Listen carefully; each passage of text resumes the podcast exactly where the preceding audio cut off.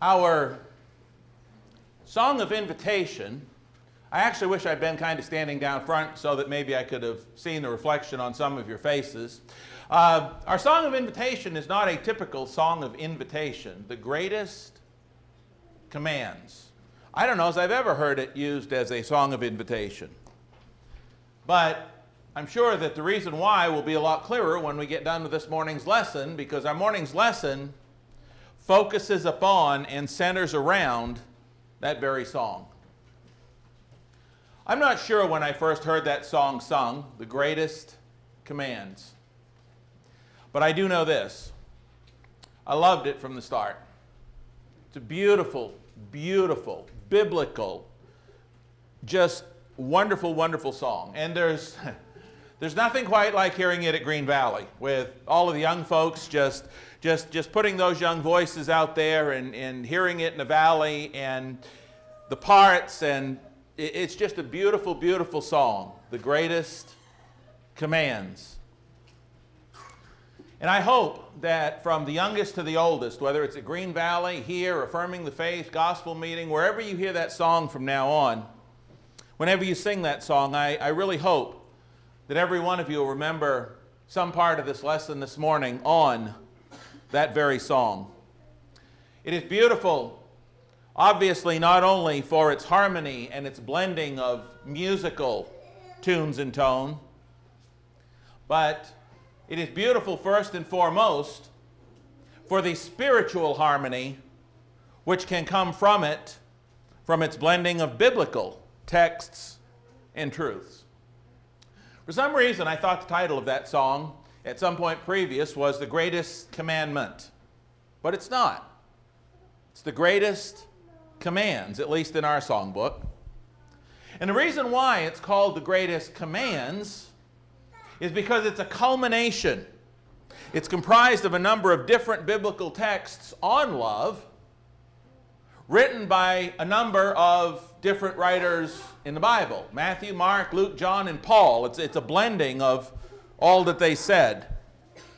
The title of that song, The Greatest Commands, as well as the first line or the soprano line, were the words spoken by the Lord Jesus Christ himself when he was here God in the flesh, as was heard from him and then taken and later reported and recorded by Matthew in Matthew 22, verses 34 through 40, by Mark in chapter 12, verses 28 through 34, and by Luke in chapter 10, verses 25 through 28. I would ask that you take out your Bibles this morning and we'd actually look at Mark's account in Mark chapter 12, if you would with me, please. Examine where the first line of that song came from the soprano line. Mark chapter 12, we will be beginning in verse 28. Mark chapter 12, verse 28. Then one of the scribes came, and having heard them reasoning together, perceiving that he had answered them well, asked Jesus, Which is the first commandment of all? Jesus answered him, First commandment, the first of all the commandments is, Hear, O Israel, the Lord our God, the Lord is one. And you shall love the Lord your God with all your heart, with all your soul, with all your mind, with all your strength which reminds us, obviously, of another song we sing. Jesus says, This is the first commandment.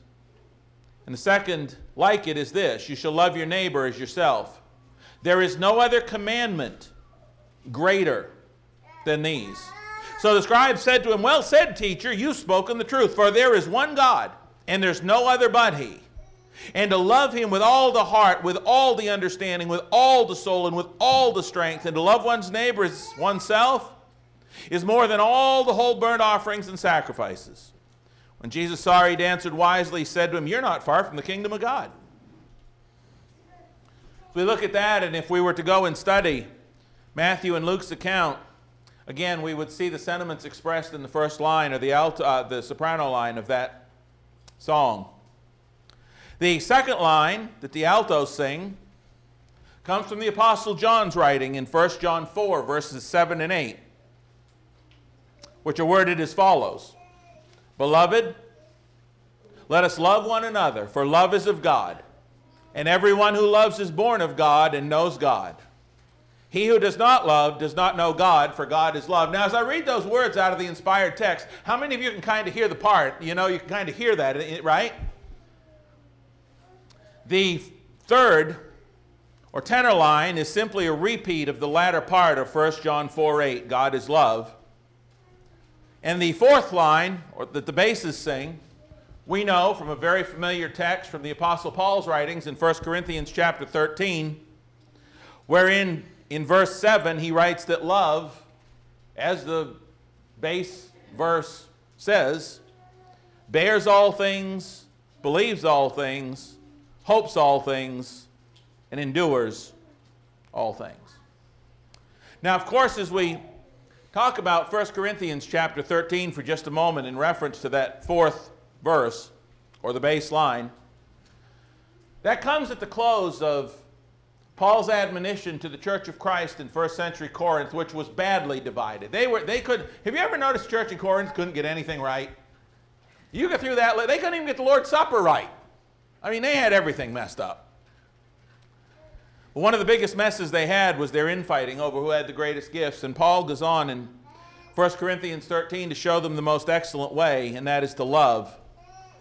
It's something that every member of every congregation of the Lord's church needs to understand that if you can love like, like Paul is talking about, you have the greatest gift that there was. In verses 4 through 7, the English Standard Version reads of 1 Corinthians 13 Love is patient and kind. Love does not envy or boast. It's not arrogant or rude. It does not insist on its own way. It is not irritable or resentful. It does not rejoice at wrongdoing, but rejoices with the truth. Love bears all things, believes all things, hopes all things, endures all things. That is a beautiful, beautiful description of the powerful expression of love. That is a beautiful definition of the outward extension of godly love. But, but, what about the inner?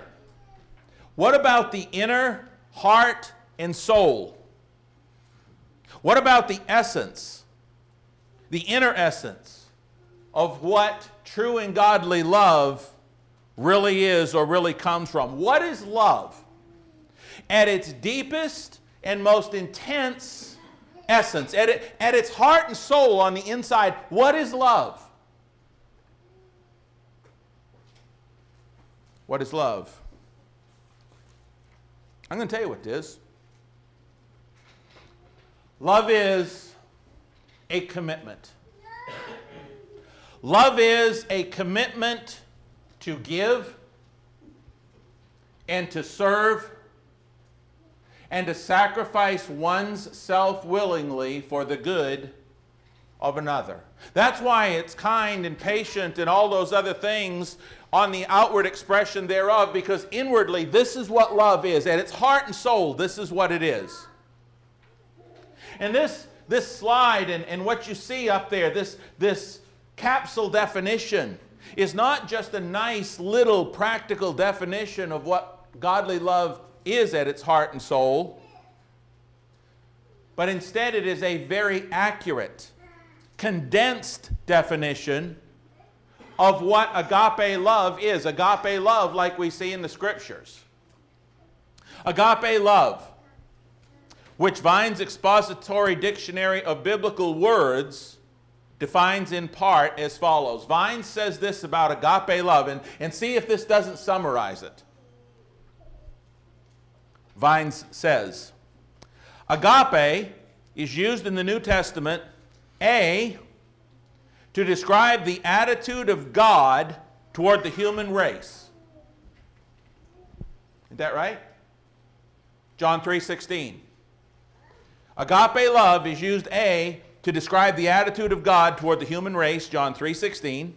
B to convey his will to his children concerning their attitude toward one another, John 13 34. You will recall in John 13 where Jesus washed the disciples' feet, where he got down and, and he washed the filth from between their toes and he washed their feet. And he said to them afterward in John 13 34, Love one another even as I have loved you. And finally, Vines says that agape is used in the New Testament not only in John 3:16 and John 3 uh, 34, but it is used C to express the essential nature of God. 1 John 4 8, which is the tenor line of our song the greatest commands. To express the essential nature of God. Isn't that who God is? God who is committed and was committed to giving and to serving and to sacrifice himself willingly on the cross for our good. Isn't that who God is? God is love. Vines continues. Love can be known. Listen to this, two paragraphs. This is really good. Vines continues Love can be known only from the actions it prompts. God's love is seen in the gift of his Son, 1 John 4 9 and 10. Notice how so many of these references in Vines keep coming back to our song, right? But obviously, this is not the love of complacency. That is, it was not drawn out of any excellency in its objects, Romans 5 8. Vines is telling us look, God didn't love us because we were worth it. Vines continues, it was an exercise of the divine will in deliberate choice, made without assignable cause save that which lies in the nature of God Himself, Deuteronomy 7 7 and 8. What is Vine saying? God made a choice not because we deserved it, but because that's who He is. That's what love does.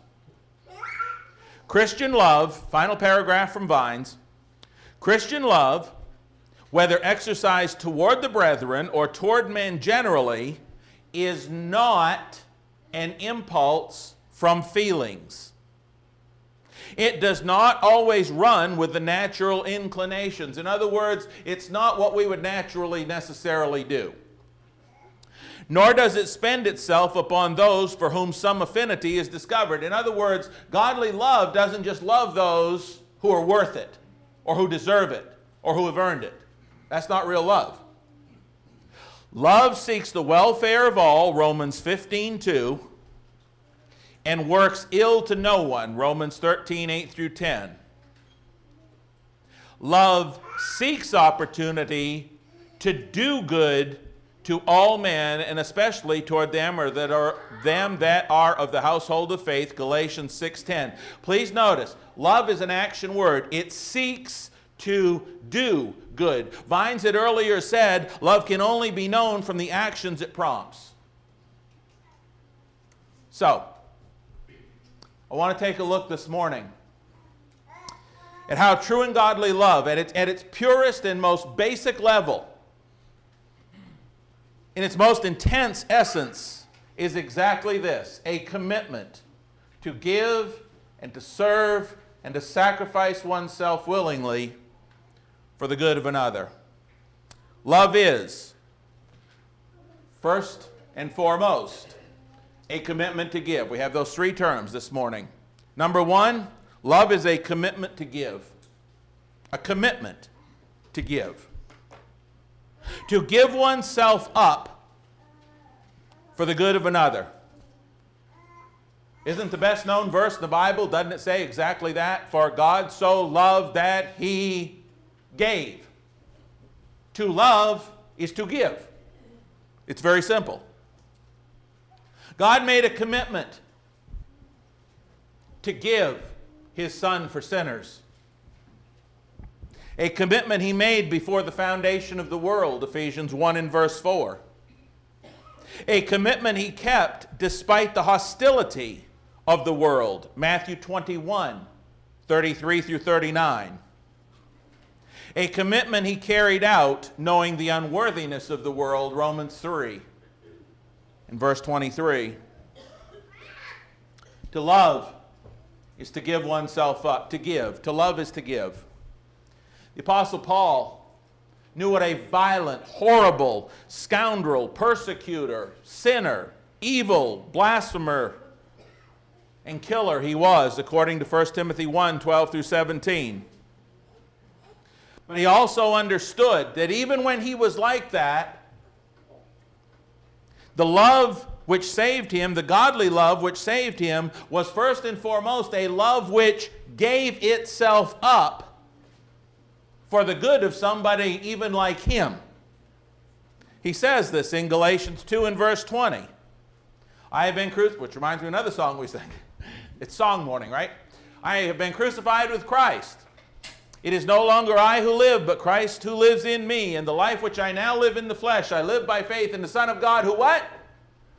Loved me and gave himself.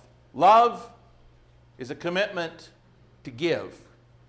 God loved me, Paul said, and gave himself for me, Galatians 2:20. Now, can you even begin to, to appreciate, imagine what understanding this one concept by itself and taking it to heart and implementing just that one element, that one single little element right there of godly love that always willingly gives itself up for the good of the other would do if it were that way in the context of every one of our marriages in our homes. Can you imagine? With that one concept alone, if every young person that got married understood that one concept alone, that love is not a commitment to see what I can get, but a commitment to give oneself up for the good of another, can you imagine what that would do to the divorce rate in this country? Think about it. And then understand this God never intended for that, what I just said, to be something that we would only have to imagine. God meant that to be a reality that was experienced and enjoyed in our marriages every minute of every day. Did you know that? God didn't want me to stand up here and say, Can you imagine what that would look like? God wants us to know what it looks like. He wants us all to experience that concept in our marriages. That that's what real love is. Matter of fact, I'll prove it to you. Let me take you to the text. Don't take my word for it. Let's listen to God. Ephesians chapter 5. And we're talking about just one relationship here, not so many others. Ephesians chapter 5. Remember, to love is to give. Ephesians 5 1 and 2. Therefore, be imitators of God as dear children, and walk, watch this, in love, as Christ also has loved us and what? Given himself. To love, Ephesians 5 1 and 2, is to give oneself up for the good of another. If we move on, as he talks about this throughout the rest of the chapter, we look in verse 22. Wives, Submit to your own husbands as to the Lord. For the husband is head of the wife, as also Christ is head of the church, and he is the Savior of the body. Therefore, just as the church is subject to Christ, so let the wives be to their own husbands in everything. The term submit in verse 22, the word subject in verse 24, both of those terms are synonymous with surrender or give yourself up to. Give yourself to. The husbands, when he gets the husbands, he makes it even clearer that to love is to give. And to give on a, on, a, on a level that is almost unimaginable. Look what he says in verse 25. It's even clearer here that to love is to give in this way. Husbands, love your wives, just as Christ also loved the church and what? Gave himself for her. Pretty clear, isn't it? To love is to give yourself up for the good of another. Love is not only, number one, a commitment to give, but it is number two, a commitment to serve. To love as God wants us to love is not only to give ourselves up for the good of another, but to serve another instead of myself. Turn with me in your Bibles to Deuteronomy 10. We'll see these two terms are synonymous, they cannot be separated. Deuteronomy chapter 10. Would you turn there, please? Two verses Deuteronomy 10 12 and 11 13. Deuteronomy 10 12 says, Love hearing those pages turn. Deuteronomy 10 12. And now, Israel, what does the Lord your God require? Notice this is not a suggestion, it's a requirement of you. But to fear the Lord your God, to walk in all his ways, and to love him, to serve the Lord your God with all your heart, with all your soul. Do you see that? To love him is to serve him. Love and service cannot be separated. To love is to serve another instead of myself. Look with me quickly in Deuteronomy 11. Very next chapter, look at verse 13. To love and to serve are synonymous terms. And it shall be that if you earnestly obey my commandments, which I command you today, to love the Lord your God and serve him with all your heart and with all your soul. You can't separate love from service because at its heart and soul, love means to serve another in whatever relationship that is to serve another instead of myself, to serve another in spite of myself, to serve another despite the cost to myself. It is a commitment to serve and put others and their needs first and instead of, and even at the cost of my own personal peace my own personal comfort, my own personal preferences and wants and desires. Can't separate it.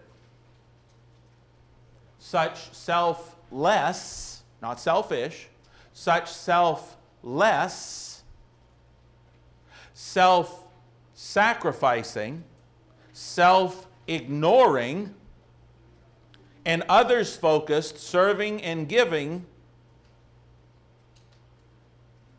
are synonymous. Look with me in the New Testament in Mark chapter 10. We will see this. They're inseparable, they're all part of the same love. Mark chapter 10. We know the story in verses 35 through 40.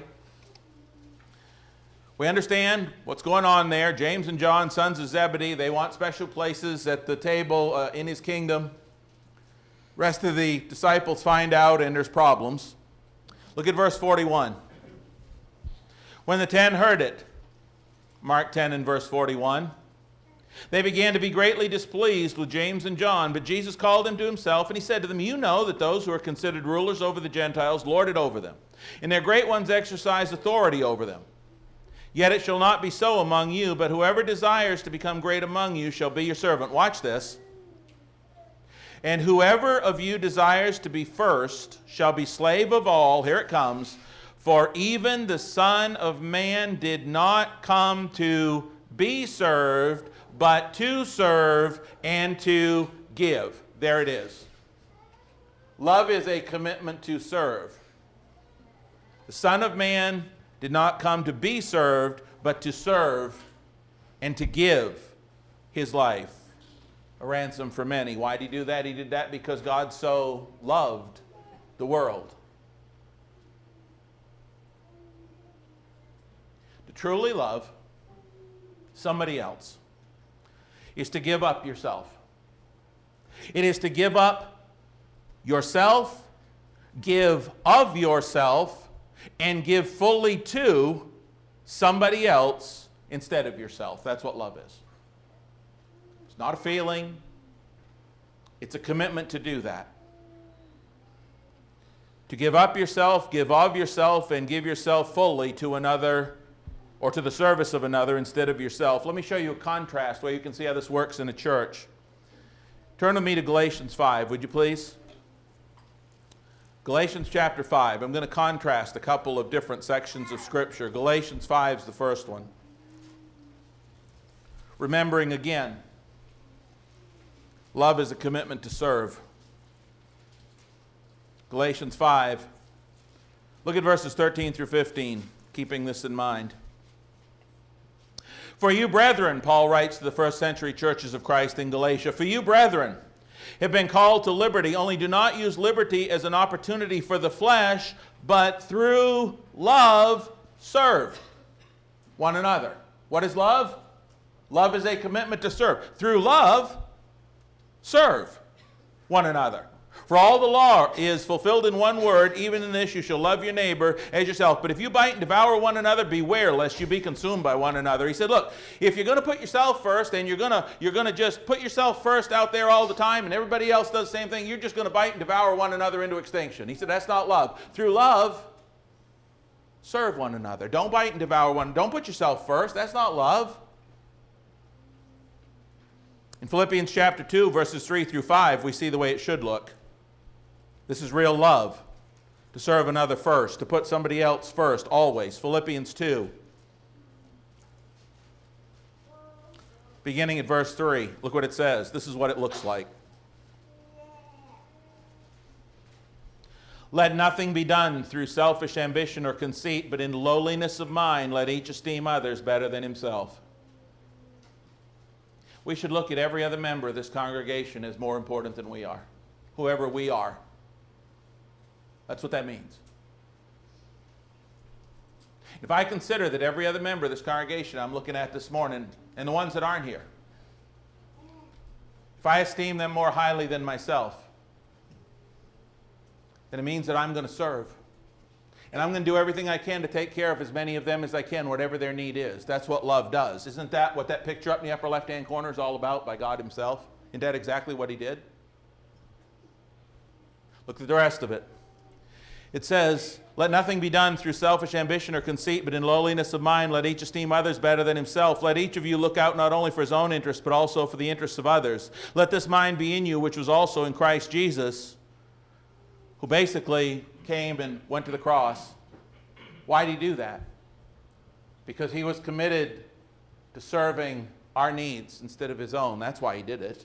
That's what love does. Brethren, True and godly love does not ask. True and godly love does not ask, What have you done for me lately? True and godly love asks, What have I done for you lately? True and godly love does not ever ask the question, What's in it for me? But says, What can I put into it for you? True and godly love does not ever ask, Well, how come you didn't do thus and such for me? But questions instead, How come I didn't do thus and such for you? That's what real love does. True and godly love does not get angry or bitter or ask how come somebody else did not call me or visit me or send me a card when I was sick and struggling, but instead it gets angry and upset at itself whenever it fails to call or visit or send a card. Why didn't I think to send that person a card when they were ill? Why didn't I go and minister to them? Godly love doesn't ask or get angry because it wasn't something done for it. True and godly love gets angry because it did not do enough for somebody else. Paul had said, Love does not behave rudely, does not seek its own which is exactly what we're talking about, is not provoked, thinks no evil. Years ago, I had a Bulletin Digest article that I just loved and kept, and the title of it was Turn It Around. And this is what it said, it goes really well with these sentiments this morning.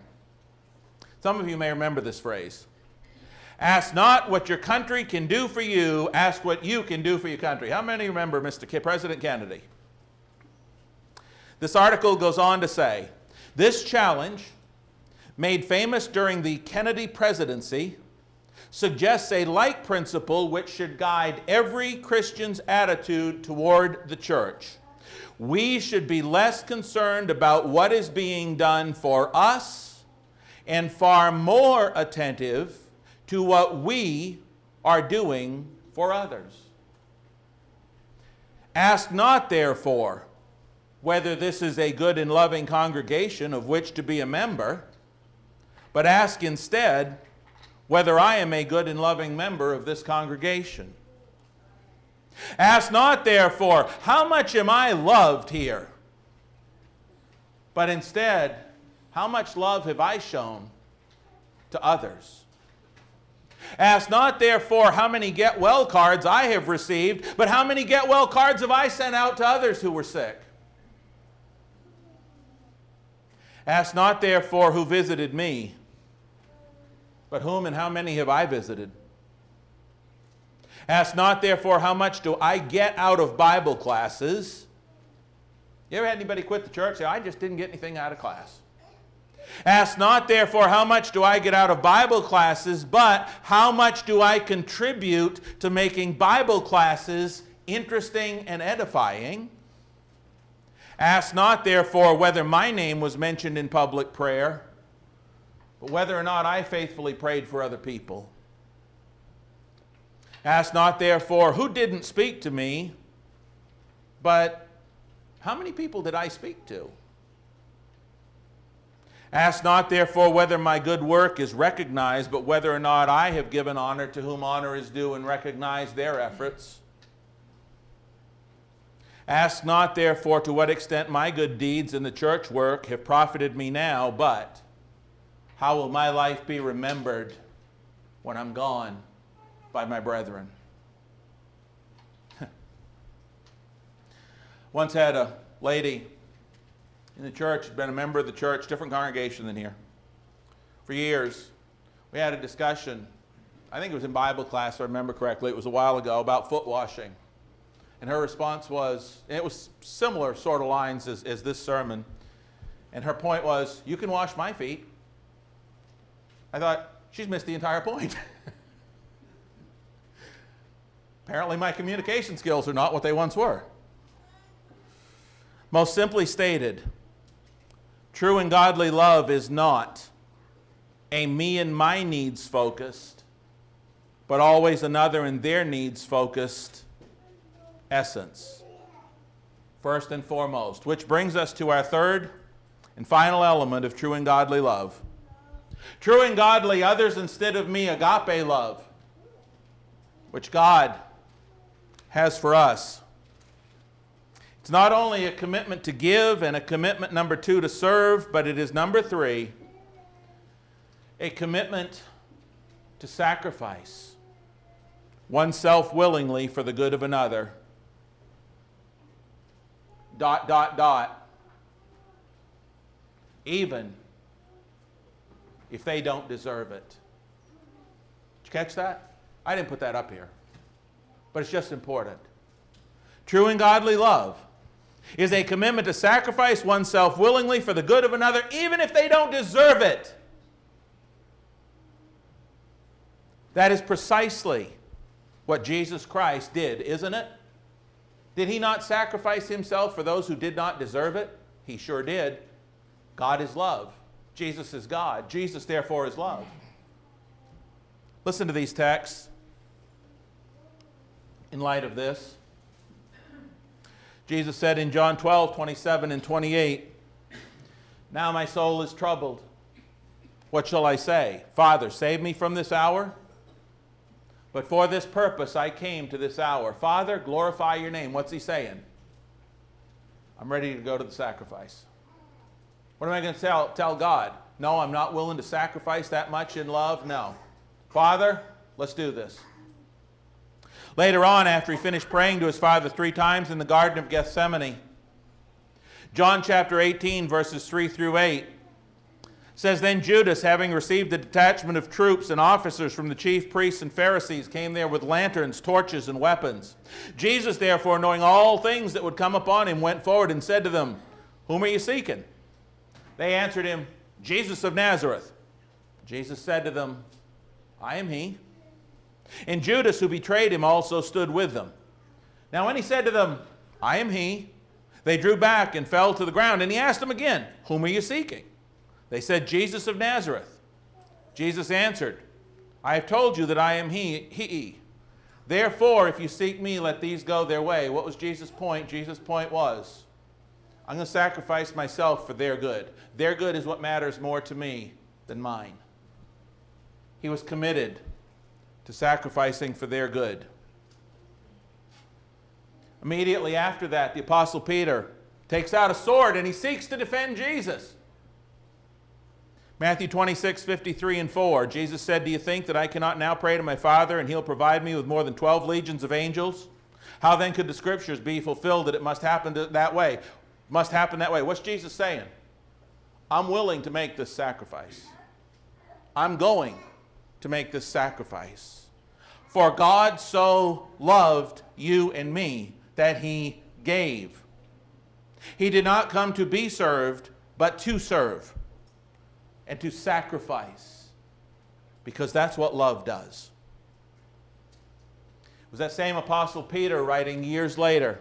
That same Apostle Peter who'd drawn the sword out and been reprimanded by our Lord, who would write in 1 Peter 2, verses 21 through 24 For to this you were called because Christ also suffered for us, leaving us an example that you should follow in his steps, who committed no sin, nor was deceit found in his mouth, who, when he was reviled, did not revile in return, when he suffered, he did not threaten, but committed himself to him who judges righteously, and himself bore our sins in his own body on the tree. Love sacrifices. A love that does not sacrifice itself for the good of another is not love, it's something less. The Apostle Paul would explain those same exact sentiments in places like Romans 12, 1 through 21. And I hope you go home later. I'm not going to turn there because it's too long, but, but I, I, hope you'll go home this afternoon. If, if you don't do anything else biblically this afternoon, read Romans 12, just the entire chapter. It's only 21 verses. How godly love, which we must have and show for one another, must be one that sacrifices itself for someone else. If you go home and read Romans 12, 1 through 21, you'll find out that love is a giving, serving, living sacrifice. Another place that I would go is a passage we've already visited once, but go back with me to Ephesians 5, 1 and 2, if you would. Again, proving that love is a sacrifice sacrifice oneself willingly for the good of another. Look again quickly in Ephesians 5 1 and 2. Look what it says. The word's actually there. Therefore, be imitators of God as dear children. Walk in love as Christ also has loved us and given, there's the giving, himself for us, an offering and a what? A sacrifice to God. He goes on to explain that whole sacrifice thing even further in the rest of chapter 5 and the beginning of chapter 6. Why do I go through all this today? Because I love that song. but also to say this. The point of today's lesson is not just an in depth explanation of what this godly, giving, serving, and self sacrificing agape love looks like, but also instead to stress this it is the kind of love, all of those attributes, that we must have. It's not an option. That we must have for one another if we expect to go to heaven. Did you know that? It's not optional. It's not optional. It must be the constant and continual, real and sincere possession and exhibition of this kind of love if we fully expect to go to heaven. Let me prove it to you, please. Turn with me in your Bibles. Final chapter of the morning, 1 John chapter 4, please.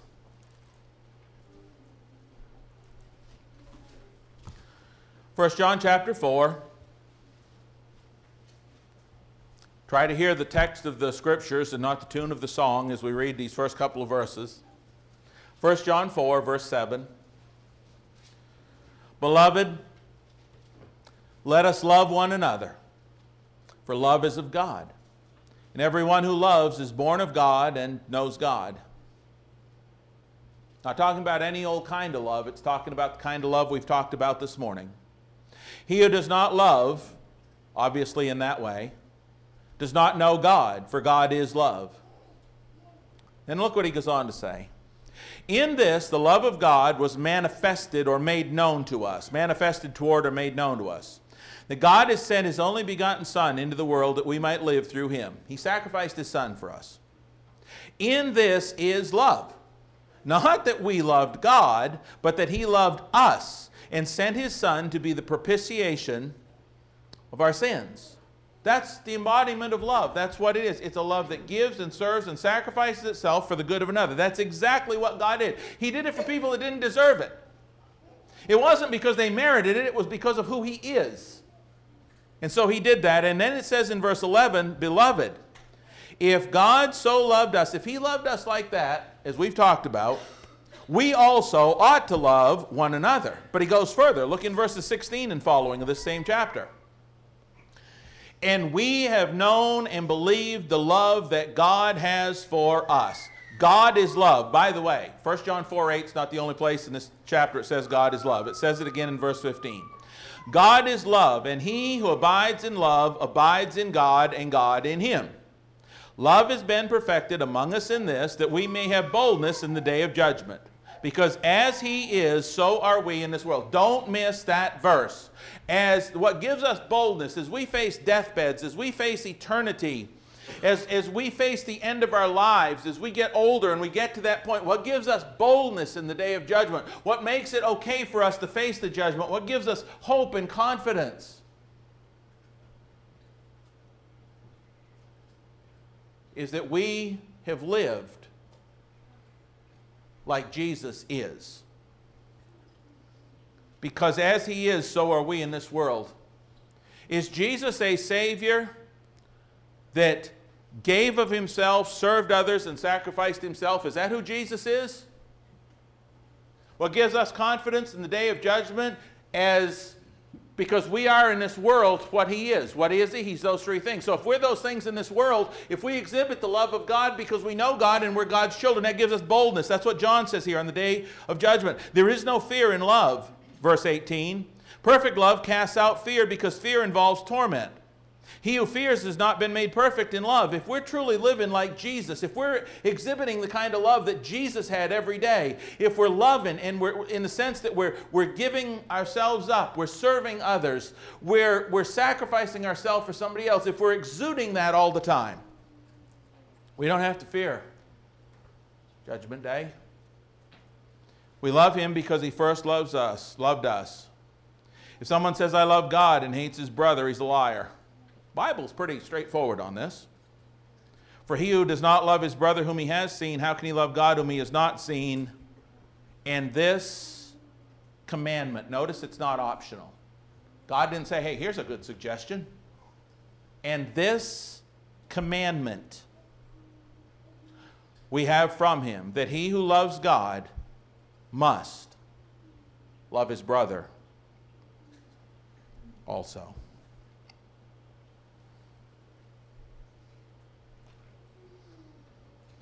Let us remember here in a couple of minutes when we sing the song, the title is The Greatest Commands. It's not an option, it's not a suggestion, it's a command. Now, I have two things to say before I give the final invitation. Number one, as we sing this song, it's a beautiful song, we begin with one group, not the whole church, singing together, one group. Then we add a group, then we add a group, right? Four groups. That's the way the song's written, right? And this song is beautiful in that first verse. Even though there's only a small part, a portion of the congregation singing it, that first verse is beautiful. What happens when we add the second verse? It Gets even more beautiful, doesn't it?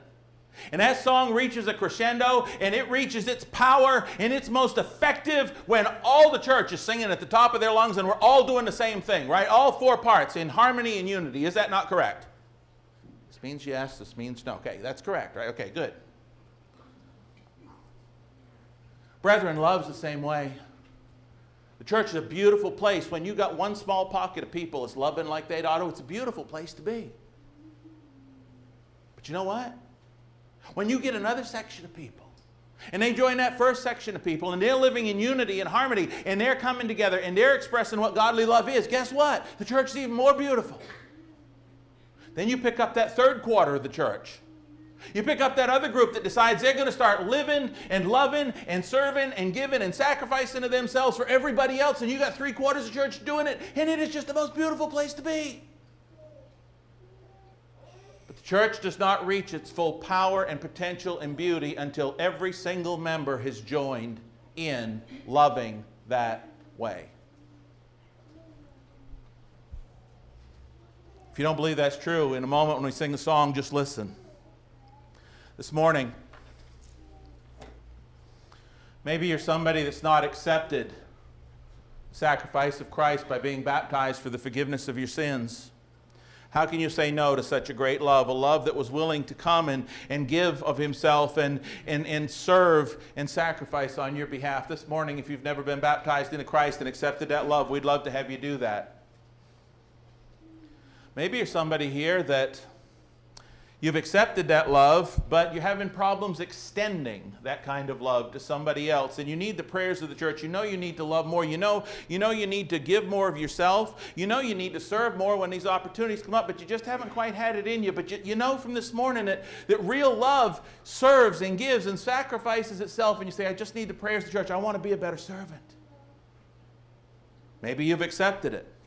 Maybe you've extended it. Maybe you're somebody here this morning who needs to experience it on a greater level, and by that I mean this somebody who's struggling with life. You really need your brothers and sisters to pray for you and to surround you and, and love you and give to you and, and, and sacrifice for you and be there to hold you up because you're having trouble yourself, holding yourself up. This morning, if you need to accept that love in baptism, extend that love. You need more prayers to be able to do that better, or you need to experience that love. If we can help in any way, come to the front now as we stand and sing about the greatest commands.